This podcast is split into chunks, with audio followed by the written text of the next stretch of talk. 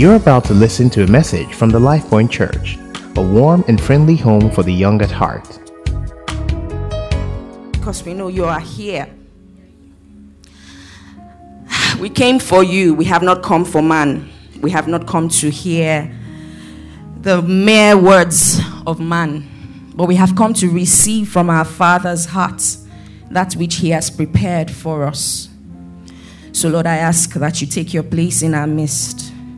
I ask that you do that which only you can. Scripture says, Where the word of a king is, there is power. So we declare that there is power in this house this morning to save, to heal, to deliver, to transform lives, to change destinies, and that your name alone will be glorified. In Jesus' name we have prayed and agreed. Amen. Amen. Okay, so, uh, this morning, very quickly, I will be sharing on a title called What is Your Crazy? Would you kindly ask your neighbor, the person sitting by you, what is your crazy? What is your crazy? Okay. Um,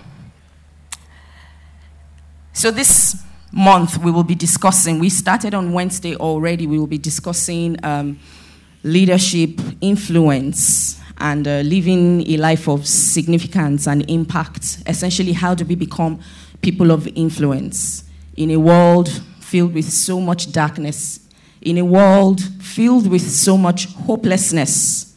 How can we impact our world? How can we transform our world?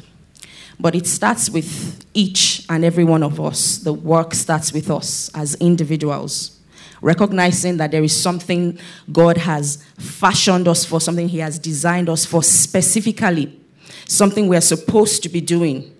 And it's almost as if we do God a disservice and we do ourselves great injustice when we don't find ourselves walking the path that we have been created to. Dr. Miles Munroe, very interesting that um, Joshua is also one of his mentees. We are many that are learning from the late Dr. Miles Munroe. He says concerning leadership that it is the capacity to influence others through inspiration, motivated by passion, generated by vision, produced by a conviction, and ignited by a purpose. He goes on to explain that influence is creating the wants and desire in others to do what you want and what you desire for them to do. Speaking about influence, I remember a video that Pastor Godman, our papa, our pastor's pastor, shared with us at um, Elevation Church sometime a couple years back. And it was about a young boy, a very little boy. It, they were at a beach, you know, everybody was chilling and hanging out at, at the beach. And this boy, all of a sudden, music starts to play and he starts to dance. And I promise you, it is not anything fancy. It's not what the band, um, amazing band, made us do, you know, all that bounce, and it's not shakusha, nothing pretty. This boy starts to dance in it. I should not even try and mimic what he did, but he starts to dance. And people start to laugh. Some people say pointing at him you know, and he was there for a while. He just continued his thing, rolling around and just doing his thing until a lady steps up and joins him in that dance. And as the lady starts to dance along with the boy, another man showed up and joined, till eventually the entire beach starts dancing. And that story, that video never left me because it shows the power of influence. We live in a generation where people, we have positive influencers, and we have, well, what we can permit me to call negative influencers. As individuals, there's somebody who's influencing you, someone who's influencing your decision to lose weight, someone probably influencing how you dress, someone influencing how you talk, possibly, but something is influencing you or you are influencing others. The journey to a life of impact can be very lonely. Sometimes you have to handle and deal with the unpopular. Sometimes you take a stand and you are moving against the currents of the times. This is where the world has decided to go. But you take a stand knowing very well who you are and what you are called to. And you probably find yourself going in the opposite direction.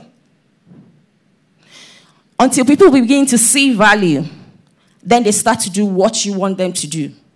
Not by power, not by coercion. So you're not forcing them, but they see, they recognize it.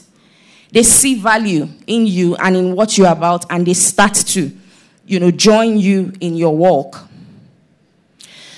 So, while it is that, you know, this, this message is tagged, What is your crazy? I want to share um, the story of a, a few people in the scriptures who have been called crazy. So we can draw some encouragement and strength from their journey and their stories. They called Jesus crazy.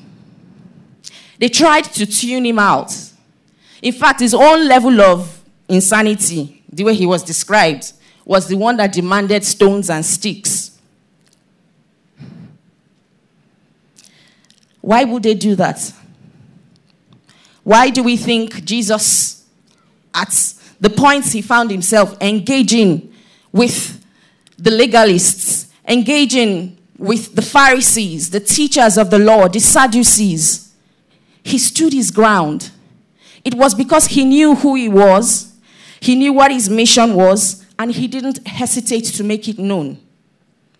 He showed the advantages of the way, his way, that he had come to propagate. Essentially, every time Jesus stood and he addressed the legalists, he addressed the teachers of the law, he was saying to them, My way is better than yours. My way is the way of love. My way is the way of mercy. My way is the way of peace. My way is not the way of judgment. And for those guys, he did something to them, which was why they labeled him crazy. In John 10 20, scripture says, And many of them said, He has a demon and is mad. Why do you listen to him? The writer of Mark also goes on to explain in chapter 3, verse 21, that when his own people, so this wasn't even just uh, Jesus being condemned or being insulted by the teachers of the, of the law. In Mark, his own people because at this point, um, so Jesus had been with the multitude, and scripture records that where they were, it was so choked that people could not lift their hands to eat. He said, when his own people heard about this, they went out to lay hold of him, for they said, He is out of his mind. So I don't know who it is that has called you a name because of what you believe. I don't know who it is that has labeled you because of what you are standing for. I don't know who it is that you have, because of them and what they will say, you have dropped your dreams and your vision. But this morning, God is saying to you, it's time to pick them up because I created you. Scripture says that before you were formed and fashioned in your mother's womb, He knew you, He separated you, He called you and created you for something.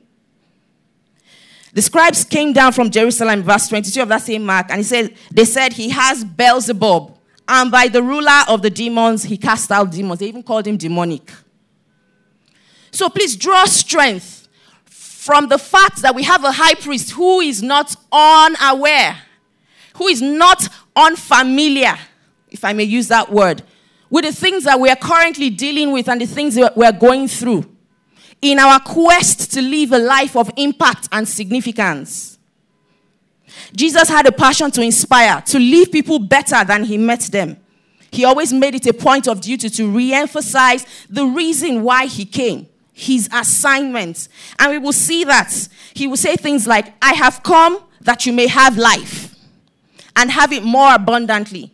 He would say things like, I came to serve and to give my life as a ransom for many and not to be served in the book of Matthew 20 28. He would say, I came for sinners and not the righteous. Paul was also called crazy, you know. In Acts 26 24, I'm going to run through a couple of scriptures.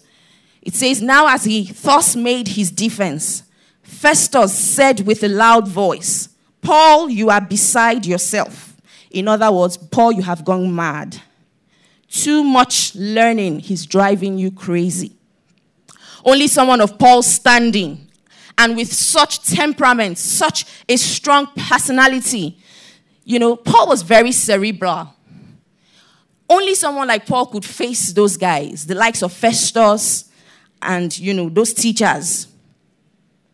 Only he could defy the currents of his time and withstand the pressures and the persecution that came with his assignment. The big, the bad, and the ugly have now become the norm in the world we live in. So I ask you, why have you come? Jesus says, I came that you may have life. Why have you come? That is the question I want us to start thinking about. Why have you come? Why are you here? What will you do? You, you, you. What will you do to change the narrative? What is in your hands? What are the skills, the talents, the abilities that God has so preciously taken out time to design and given to you? What is your crazy? What do you stand for? Someone needs to move from a place of just desiring success to a place of desiring significance. You need to move from a place of just desiring success. I want to be rich. I want to be famous. I want to use the best cars. I want to have the best houses in the choice locations in Lagos, one in New York, one in Dubai. These things, yeah, they sound nice. But best believe that God has called you to more. Best believe that you have been designed for much more. You were not just born to exist. I wasn't just created to exist, to add to the numbers. No. I wasn't created, you know, because God needed to feel good. He needed to feel like, oh, I have a lot of people, the works of my hands. Nah. There is more to me, there is more to you. I want us to look at the lives of Joseph and Daniel. They were very skilled administrators, if I may call them that. That's how I choose to see them. Every time I read their story, I'm very inspired. Because these were two different gentlemen from very different backgrounds, but they ended up controlling the affairs of nations that they were not born in. That was how much impact they had. They had the skill set required to thrive in their roles in government. The story of Daniel in chapter 1, verse 3 it says, Then the king instructed Ashpenaz, the master of his eunuchs, to bring some of the children of Israel, some of the king's descendants, and some of the nobles.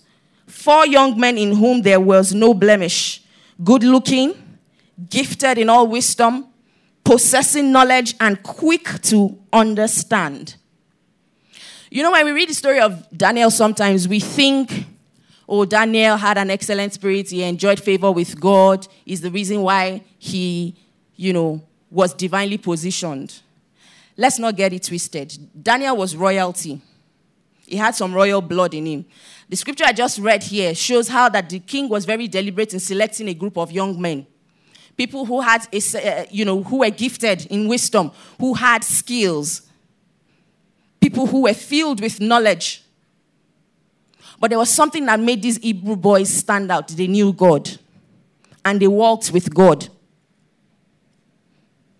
Little wonder that when they got to the place of their assignment, they succeeded in it. So sometimes when we think about Daniel, we think, oh, yes, God revealed to him. He had the gift of interpretation of dreams. Yes. But if Daniel could only interpret dreams and could not function in the place of his assignment as an administrator, one who had been placed to oversee, first of all, he was not a Babylonian, he was Hebrew. If he had been positioned and then what? God will not allow us shame him. He will not. So some of us right now we are riding on the wings of mercy. We are just enjoying grace. Meanwhile, God is looking at you, He's bringing opportunities your way, opportunities for growth, opportunities for development. I like jo- Joshua's uh, God experience, and even Sean. There was a part of it that re- you know required them to to step out of their comfort zone Joshua began to handle six different businesses that he, he was not prepared to, possibly. But he put himself out there. Opportunities are currently coming your way. You're asking, how much are they going to pay me? Would you take it first? Learn the skills. Some of us are waiting. I've not gotten my dream job yet. When I get it, then I will apply myself. I will then succeed. Meanwhile, there are opportunities for volunteering and internship. Get in there, get the skills. But back to Daniel and Joseph. Here was Daniel, filled with the anointing and also very skilled to be able to administer effectively in a nation that wasn't his. Same with Joseph. I mean, we, didn't, we, we, we don't know so much about Joseph's journey in terms of the skills and the abilities he had. But one thing was clear he also walked with God. And I dare say, my own interpretation every time I studied the story of Joseph is there must have been something Potiphar saw in him that made him appoint him as, you know, the one in charge of his entire household. Suggests to me Joseph was probably con- controlling Potiphar's estates. Joseph was probably controlling Potiphar's. The only thing Joseph was not controlling was his wife. There must have been something Joseph displayed that made Potiphar beyond the favor of God that was upon Joseph's life. Yes, he enjoyed favor. But having, I mean, the God that you and I serve, the God that the scripture shows us about, God does not deal with mediocrity. So I will not accept that Joseph rode only on the wings of favor. Joseph would have been learning stuff, preparing him for that assignment. That is what God does. Always opens up opportunities for us to learn, to grow, and to be prepared for the next level. The question is Are you and I too blind in our pursuit for daily needs, in our pursuits for bread and butter, that we are not recognizing the opportunities God is bringing our way for growth and has desires to prepare us for the next level? These guys had something God could work with. More importantly, they had a relationship with God, which made it very possible for them to interpret the mind and the mysteries of God in a strange land.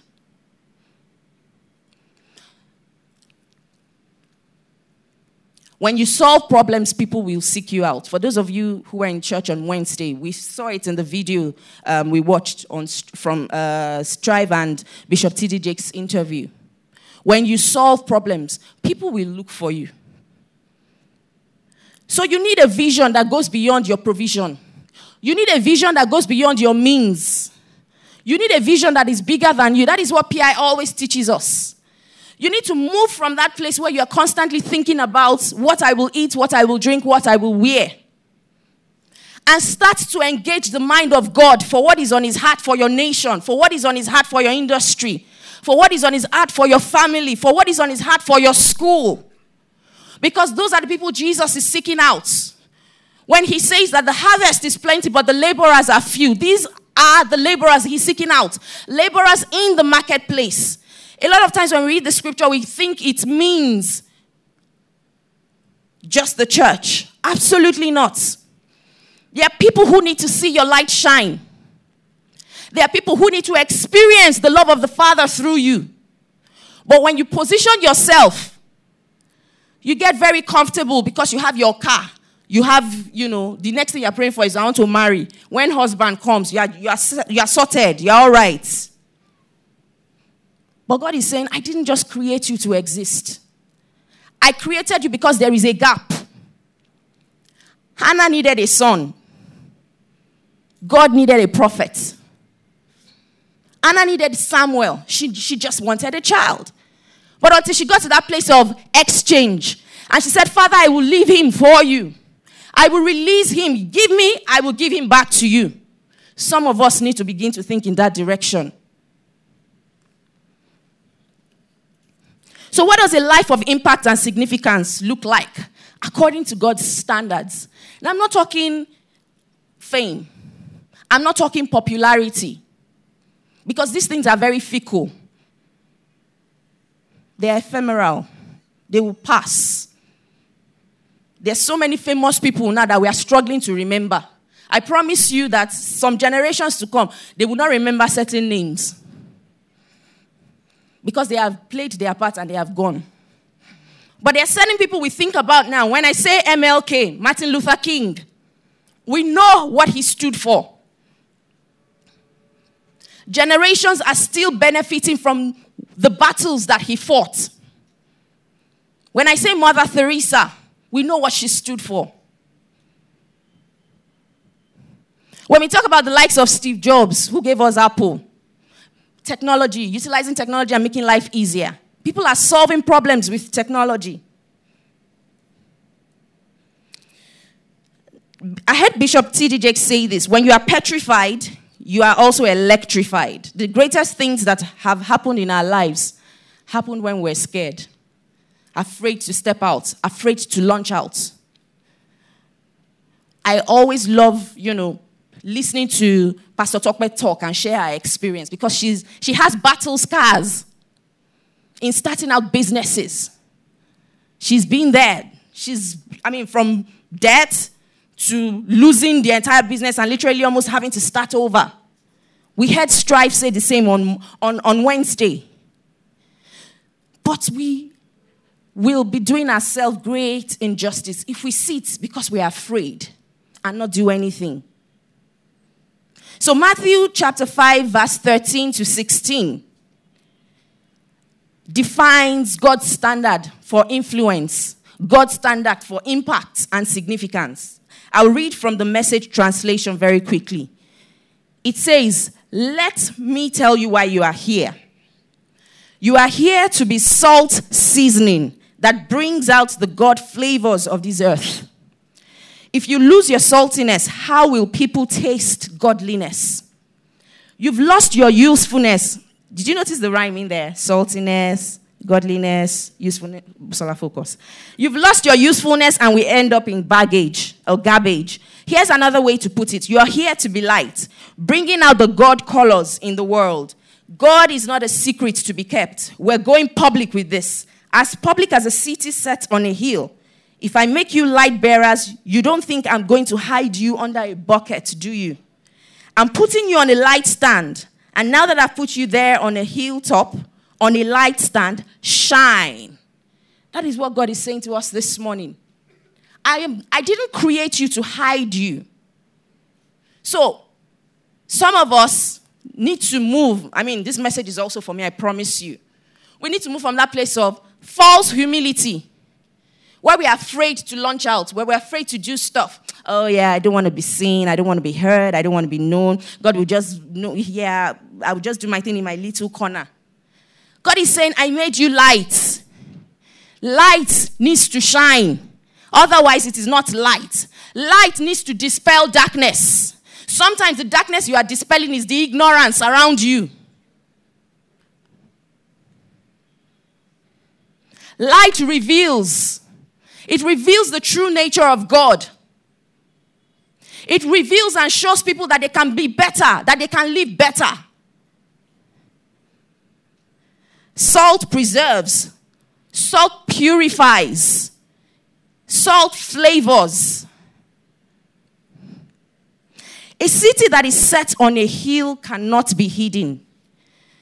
We worry too much about being known, about being famous, about being in the spotlight. That's some people's prayer points. If we have to open hearts this morning, you'll be amazed.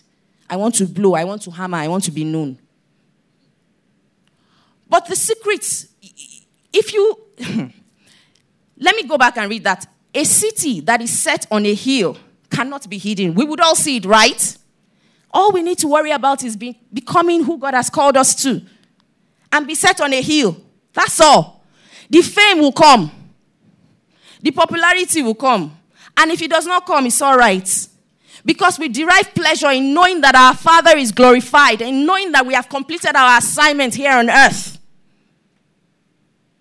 One of the things I always prayed for when I was a teenager was, Lord, I want to die empty. I heard it from someone. I did not understand it. I want to die empty. I want to, until I, I, I heard it properly, listen to the message.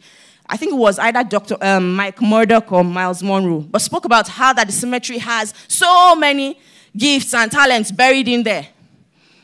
People who were either too afraid to express.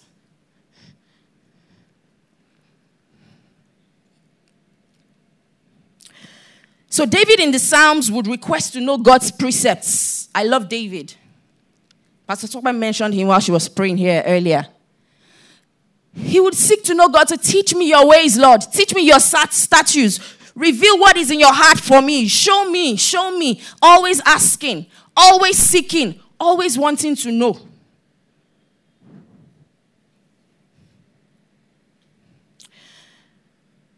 Little wonder his son, Solomon, when it was time for him to be equipped for his role as king, when God approached him after he had, you know, loved on God with the sacrifices he, he offered him, he would ask God for just one thing wisdom. Wisdom to be able to effectively lead and guide the people you have committed into my hands. Wisdom to lead. I can't do this, Lord. I need your help. That's essentially what Solomon was saying there. And Solomon got that wisdom so much so that he's, he was recorded as the wisest man in history. But he didn't just get wisdom. Remember, a city set on a hill. He got other things. And that's why the Bible says, Seek first the kingdom. Every other thing will be added. The things we're hustling for, the things we're worrying about, they will be added. So I ask again, what is your crazy, guys? What is your crazy? On the other hand, in comparison with David and Solomon, some of us, all we're asking for, you know, David and Solomon wanted what was on God's heart for their people. They wanted to know God more, how to live better for Him. You and I were asking God, Lord, what is in your hands? What is in your hands for me? Where are those gifts? Where are the miracles? That's what we are seeking after. My challenge to us this morning is we can do better. We need to start to engage. And you know, PI always says it engage God's mind for what He's doing in and around you. Don't be content with just seeking out the blessing. That was what the younger son did. For those of you who did Bible, joined Bible study last month, and I encourage everybody to try and show up on Sunday for Bible study. PI taught us about inheritance matters. And the story of the, young, the, the prodigal son, the younger son, cannot leave me. There was so much insight that he shared. But you see, the one thing that he said that, that struck me was the guy, the younger son, was more concerned about the father's gifts and not the father's heart. All he saw was, Father, divide your inheritance because that was all he saw with the father. There was no heart connection. A life of significance is a life of light. A life of significance is a life of light. So I ask can you hear the voice of God in the needs of the helpless and the hopeless around you? Can you hear the voice of God in the needs of the helpless and the hopeless around you? Someone is waiting for you to write something that would inspire life back in them, that would spark them up. Someone is waiting for you to sing that song that would restore hope and, you know, cause a course correction from the path of depression and, and suicide to the path of living and life. Someone is waiting for you to use your law practice to help save people who have had long standing cases in this country. We all know the way our justice system is. Someone is waiting for you that all those five, six, seven years you have spent studying medicine, you even studied it abroad, it's not even the local one, that you will do something with it. I have anointing. I can lay hands and people will be healed. I can pray for people and they will recover. The sick will recover. But you have anointing plus medicine. You went to school for it. I cannot conduct an open heart surgery. But you are equipped with it. What are you doing? What are you doing to transform your industry? What is your crazy?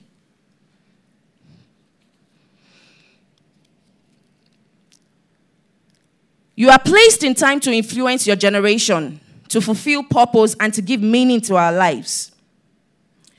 Some people have been placed in our nation at this time to fix the issues in our government institutions, our healthcare system, our family systems, to produce content that is rich and edifying in arts and entertainment, to facilitate the provision of good education for children in low income families who can't afford private or international schooling.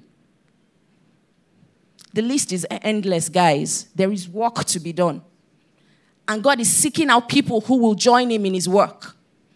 God is seeking out people who will be His hands and His feet here on earth. That is significance. That is living a life of influence.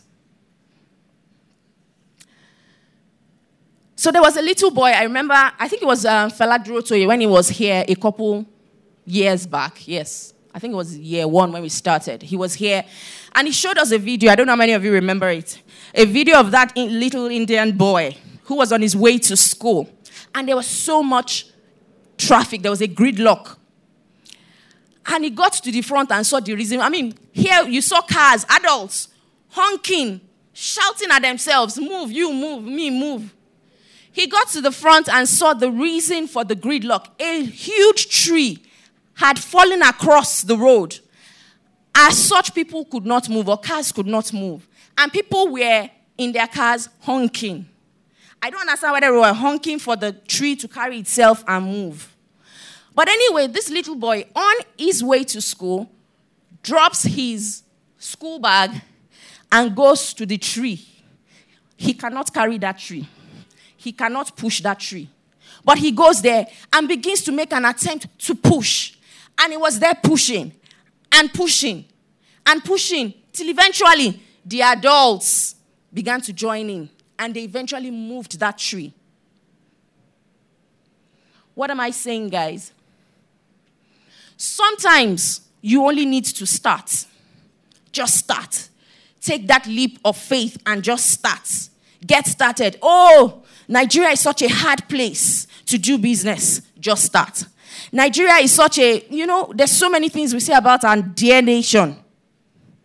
It will take years and years and years to ever reform our justice system. Just start. As you start and as you persevere, you keep at it, people will join you. God will begin to stir up hearts. They will join you. Let's get started, guys. There's work to be done. You think you are too young? Age is not a measure of impact, I promise you. And a very classic example I have is Methuselah and Jesus. Please, aside from Methuselah's age, what else do we know about him in the scriptures? Nada, yeah? Mm-hmm. Please, Bible scholars, maybe my Bible study is not that deep. Joshua, any other thing about Methuselah in the scriptures? Those of you who have read the Bible cover to cover, Samuel. any other thing about Methuselah? Last I checked, it was just his age we saw in the scriptures.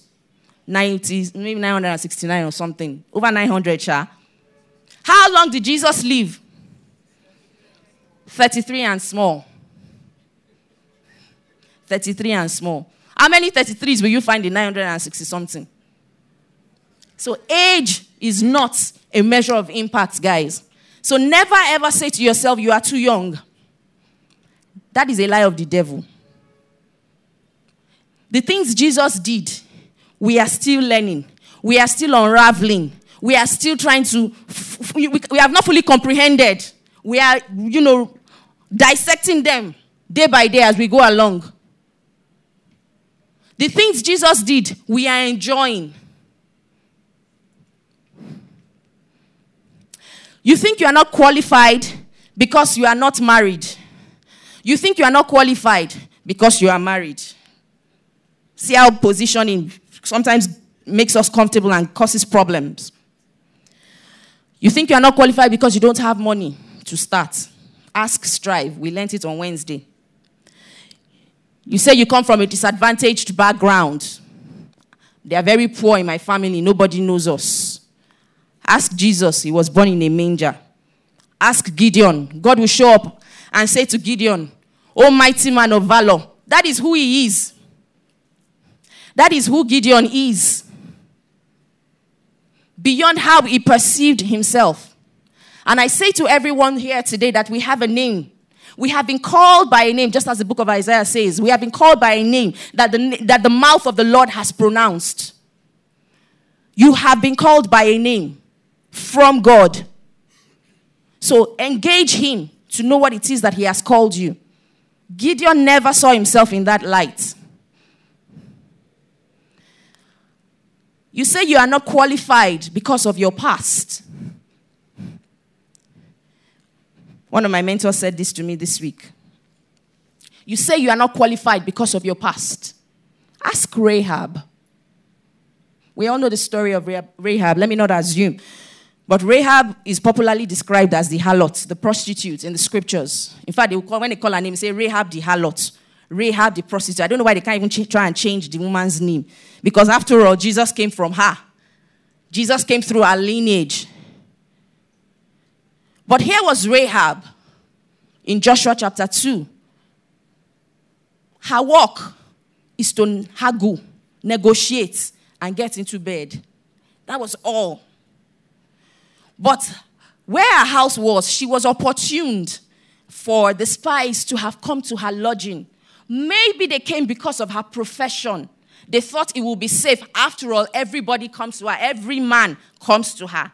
So for them, it was some sort of this is my own personal interpretation. When you read your own, you derive your own revelation from it. But here was how I perceived it. Why didn't they go elsewhere? I think it was because Rahab was a harlot. Men come to her by default. So it would not have been strange if these guys went to her. And they got into her, and Rahab used what she had, which was her skill. No, I'm not talking about prostitution. I'm talking about her skill at negotiating, because I'm sure she's had to do that several times to customers.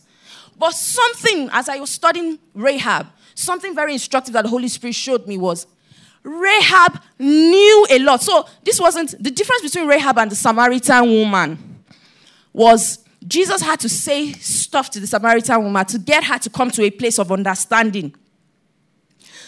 He had to reveal to her for her to be able to, you know, accept. Rahab knew about the God of those spies. He knew about the, she knew about the Hebrew God before they showed up.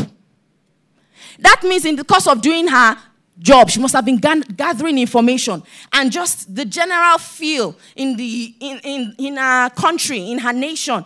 You know, when the men come to her, maybe some of the military men or whatever come to her, the soldiers, and she's hearing them talk. You know, she's asking questions because she spoke with such knowledge. Please go and read it. She said, I know, I have heard.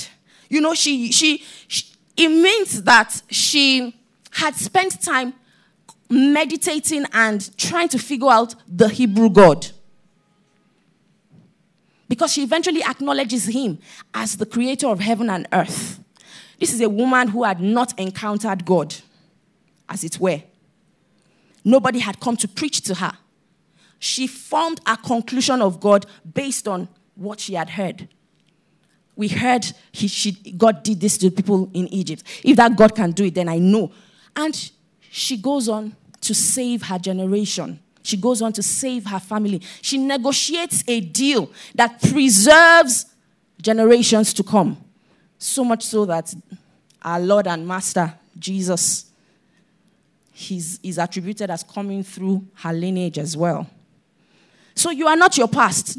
Never ever let your past define you.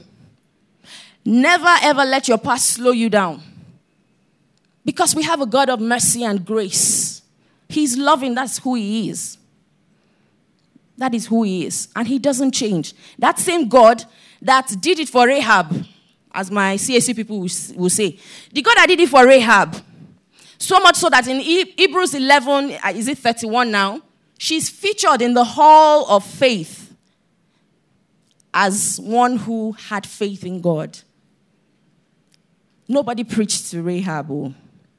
That same God is alive. And He's ready to transform your journey if you would let Him. Job 8 7 says, the Amplified Version, though your beginning was insignificant, yet your end will greatly increase. So I ask, what has God committed into your hands to do this year? What were the conversations the Holy Spirit had with you as you started 2018? How much of these things have you done?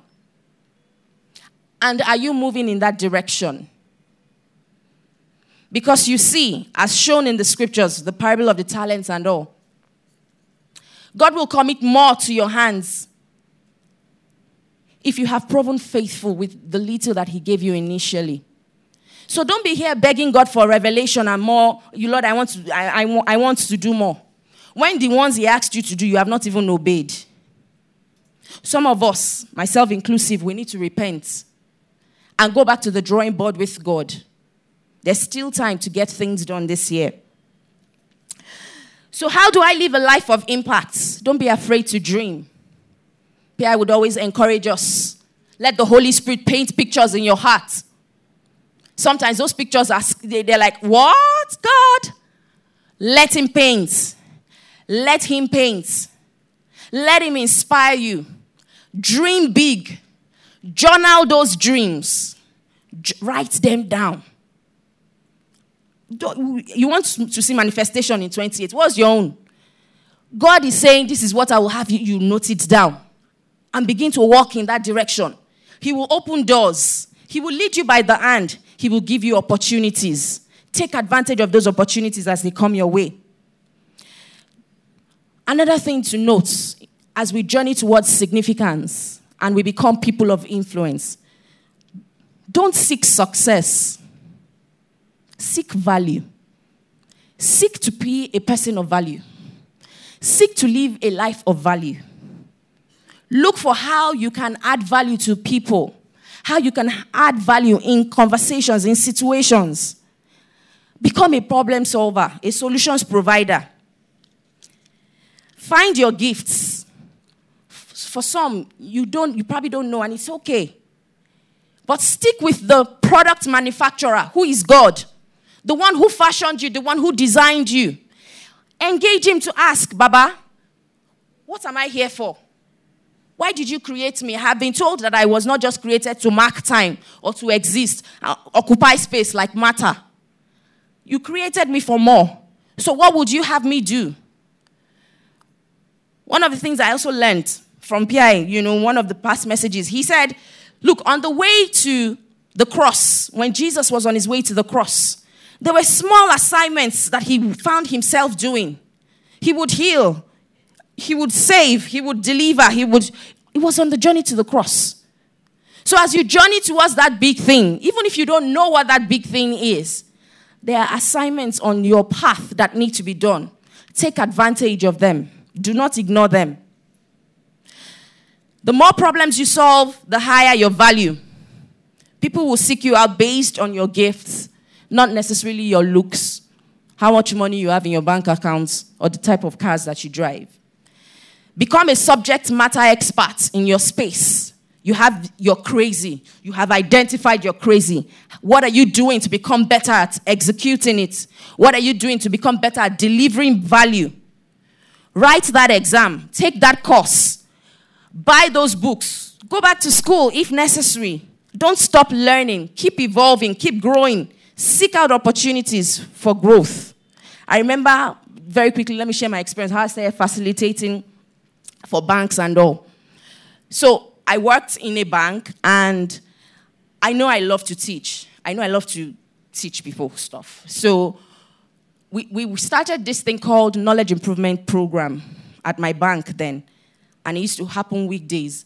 I realized that it was the HR staff that always went around trying to facilitate those classes. So I reached out to them and asked if I could join in, and they accepted. I remember my very first uh, class. I was teaching a department that, if I had my way, I would have, you know, refused to have been posted to that particular department because it was a department full of boys, and a lot of them liked me. So I thought it was going to be very unserious. It was going to be a very unserious class. Anyway, I took on the challenge, went there, and whatever. I took on the challenge, went there, and I did my thing. Very nervous, very shaky, but I did my thing. And I got very good feedback, and I was encouraged to continue. So that was how I started. I wasn't being paid to take these classes. I would go and teach and all. Till eventually I became like one of the facilitators of the bank. So when we're starting out a new project and we needed to disseminate information to staff, go around branches, they would ask me to join. Till eventually I got pregnant and then while on maternity leave, an opportunity showed up to facilitate um, a credit class in First Bank Training School. And I took it on. I was paid.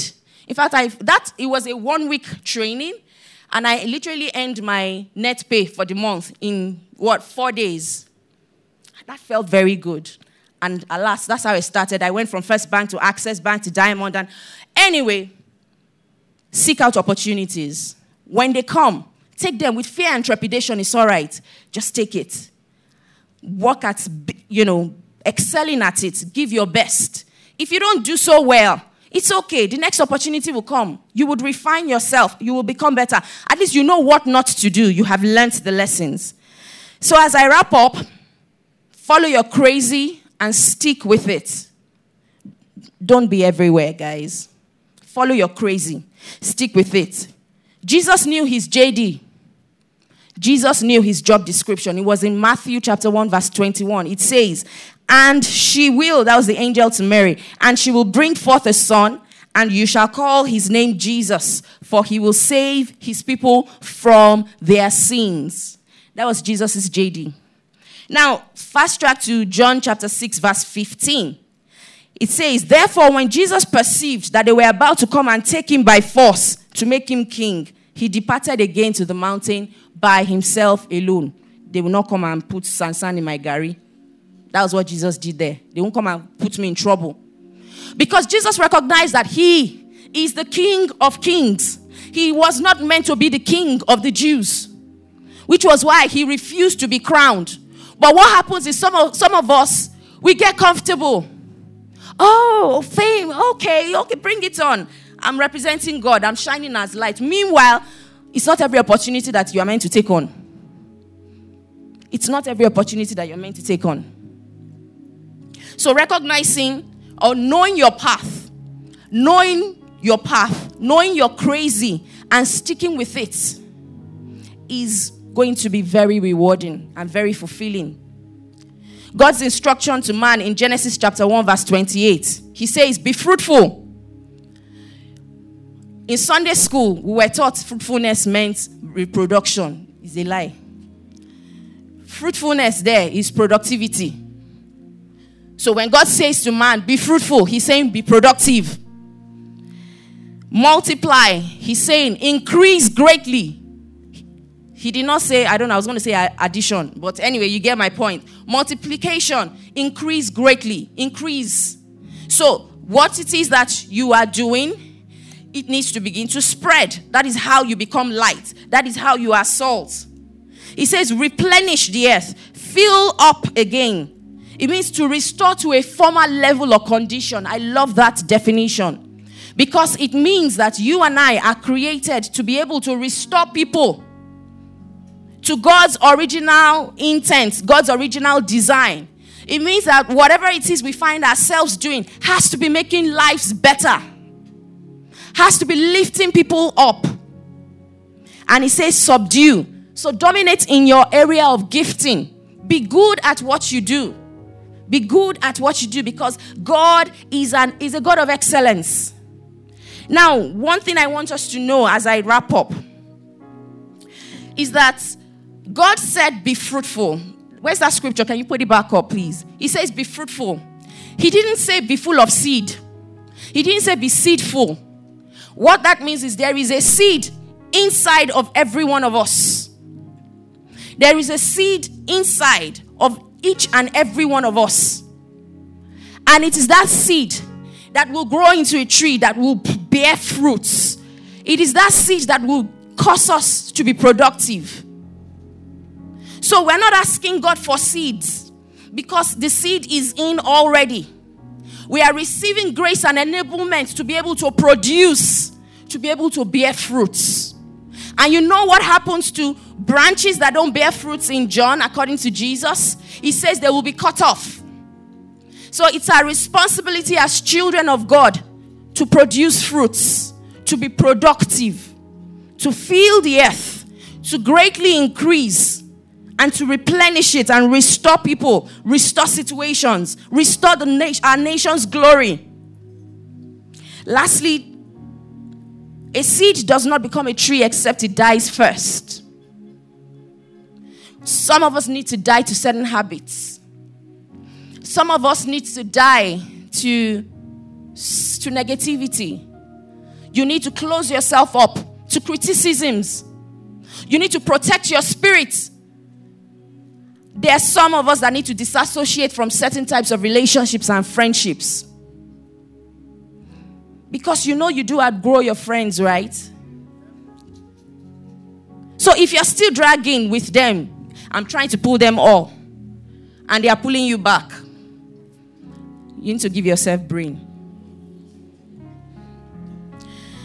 What do you need to die to? Negativity, criticisms, crippling fear, self doubt, past failures, limiting beliefs and mindsets.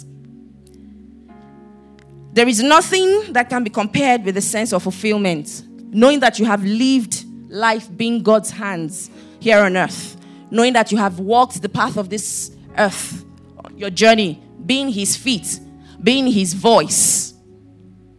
Jesus would say, When I needed clothes, you, you did not clothe me. When I was naked, you didn't clothe me. When I was hungry, you didn't feed me. And his disciples asked, Where, Lord, when were you any of these things? So there are people that God has called us to. There are situations God has called us to, and is looking to each and every one of us.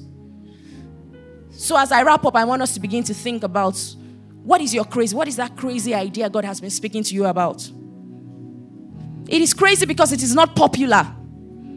It is crazy because you are currently getting a lot of contention for it. It is crazy because, yeah, I mean, Jesus, all he wanted to do was to save. But it was such a hard thing to do. Bible records that there was a particular location he got to that he could do no miracles because of their unbelief. He couldn't do so. It's okay. He recognized those kind of places and he withdrew from there and went to places where he could be accepted. Same thing with Paul. The Holy Spirit didn't allow him going to certain regions. So it's okay to look at, you know, your failures. Look, look at those rejections. And just lay it at the feet of Jesus. But don't give up. Don't give up on your dreams. Don't give up on your crazy. Because you have been called to a life of impact and significance. I'd like us to pray now. Is that okay, guys? Let us pray. And a good place to start would be just praying in the Holy Ghost, praying in the Spirit. For those who have a prayer language, and if you don't, just say to God, Lord, you know me. Lord, you know me. You know what it is that you have placed inside of me. This morning, I ask that you expand my mind. I ask that Thank you, you for listening to a message from the Life Point Church. To download more free messages, please visit www.soundcloud.com forward slash lifepointng.